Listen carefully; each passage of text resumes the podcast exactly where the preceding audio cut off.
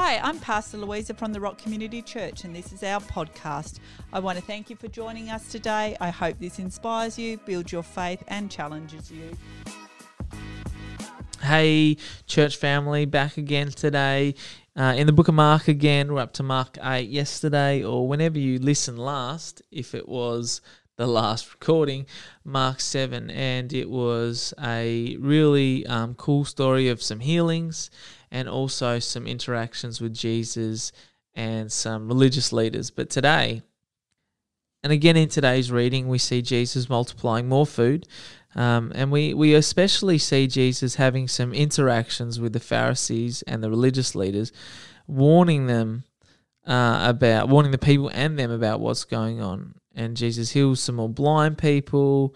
And, um, you know, he just is in and amongst these communities that are just for the first time experiencing the wonderful power of of God.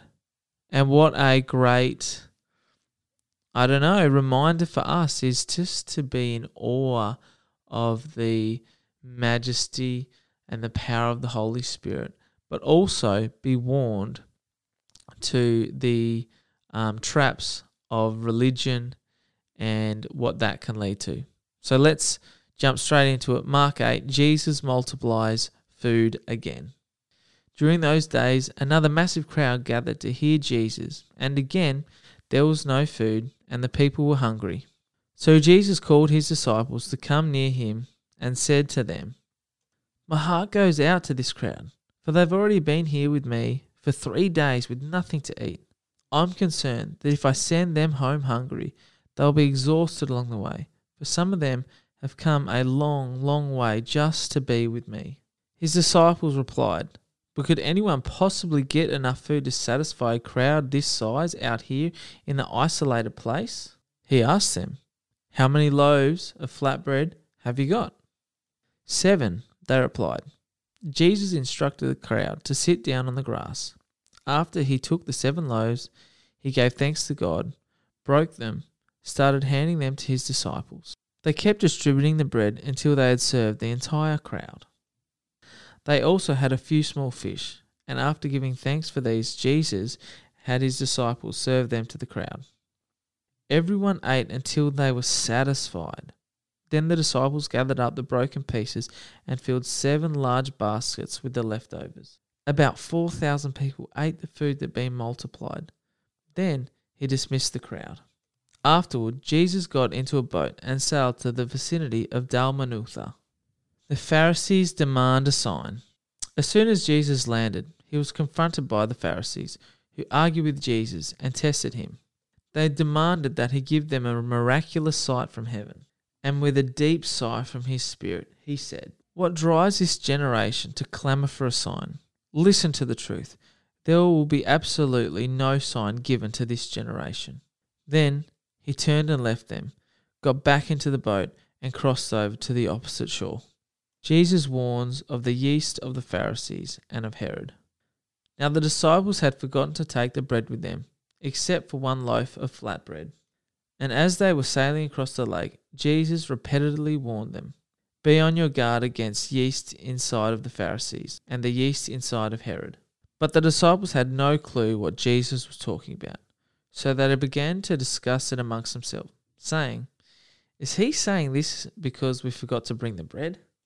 Knowing what they were thinking, Jesus said to them, Why all this fussing over forgetting to bring the bread? Do you still not see or understand what I'm saying to you? Are your hearts still hard? You have good eyes, yet you still don't see, and you have good ears, yet you still don't hear. Neither do you remember.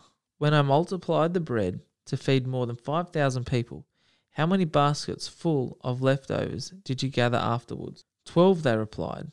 And when I multiplied food to feed over 5,000, how many large baskets full of leftovers did you gather afterwards? Seven, they replied. Then how is it that you still don't get it? Jesus heals blind eyes. When they arrived at Bethsaida, some people brought a blind man to Jesus begging him to touch him and heal him. So Jesus led him, as his sighted guide, outside the village. He placed his saliva on the man's eyes and covered them with his hands. Then he asked him, Now do you see anything? Yes, he said, My sight is coming back. I'm beginning to see people, but they look like trees, walking trees. Jesus put his hands over the man's eyes for a second time and made him look up. The man opened his eyes wide and he could see everything perfectly. His eyesight was completely restored. Then Jesus sent him home with these instructions Go home and don't tell anyone what has happened, not even the people in your own village. Peter receives revelation from God. Then Jesus and his disciples walked to the village near Caesarea Philippi. On the way, he posed this question to his disciples Who do the people say I am? They replied, Some say you're John the Baptizer, others say Elijah the prophet, and still others say you must be one of the prophets. He asked them, But who do you say I am? Peter spoke up, saying, You are the Messiah, the Son of the living God.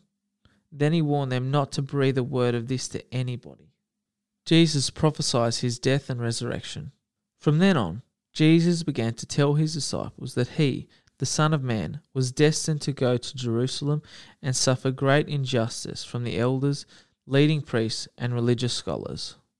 He also explained that he would be killed and three days later be raised to life again. Jesus opened his heart and spoke freely with his disciples, explaining all these things to them. Then Peter took him aside and rebuked him. But Jesus turned around and glanced at all the other disciples, and he rebuked Peter, saying, Get out of my sight, Satan, for your heart is not set on God's plan, but man's. Well, we might stop there, guys, at verse 33. And if you want to continue on reading just the last little bit, you are more than welcome to. But what a great bunch of scripture again. And uh, be encouraged by what we've learnt today. What I want to just make a little point to is um, when Jesus healed the blind man, and it says this Jesus led him as his sighted guide. I know for myself that there are so many areas of my life that I'm blinded to that I cannot see a way out or a way through. But I know I can trust Jesus to be my sighted guide. How about we pray?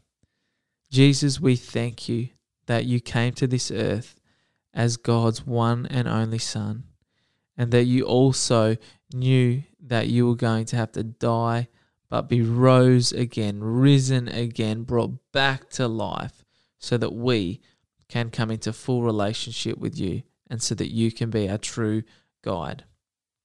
Amen. Church, be challenged and let the Holy Spirit um, do something in your life today. If you've enjoyed the podcast today, why don't you subscribe so that you can listen daily to our Bible reading? If you want to follow along with our full reading plan, jump on our website at www.therock.net.au slash Bible.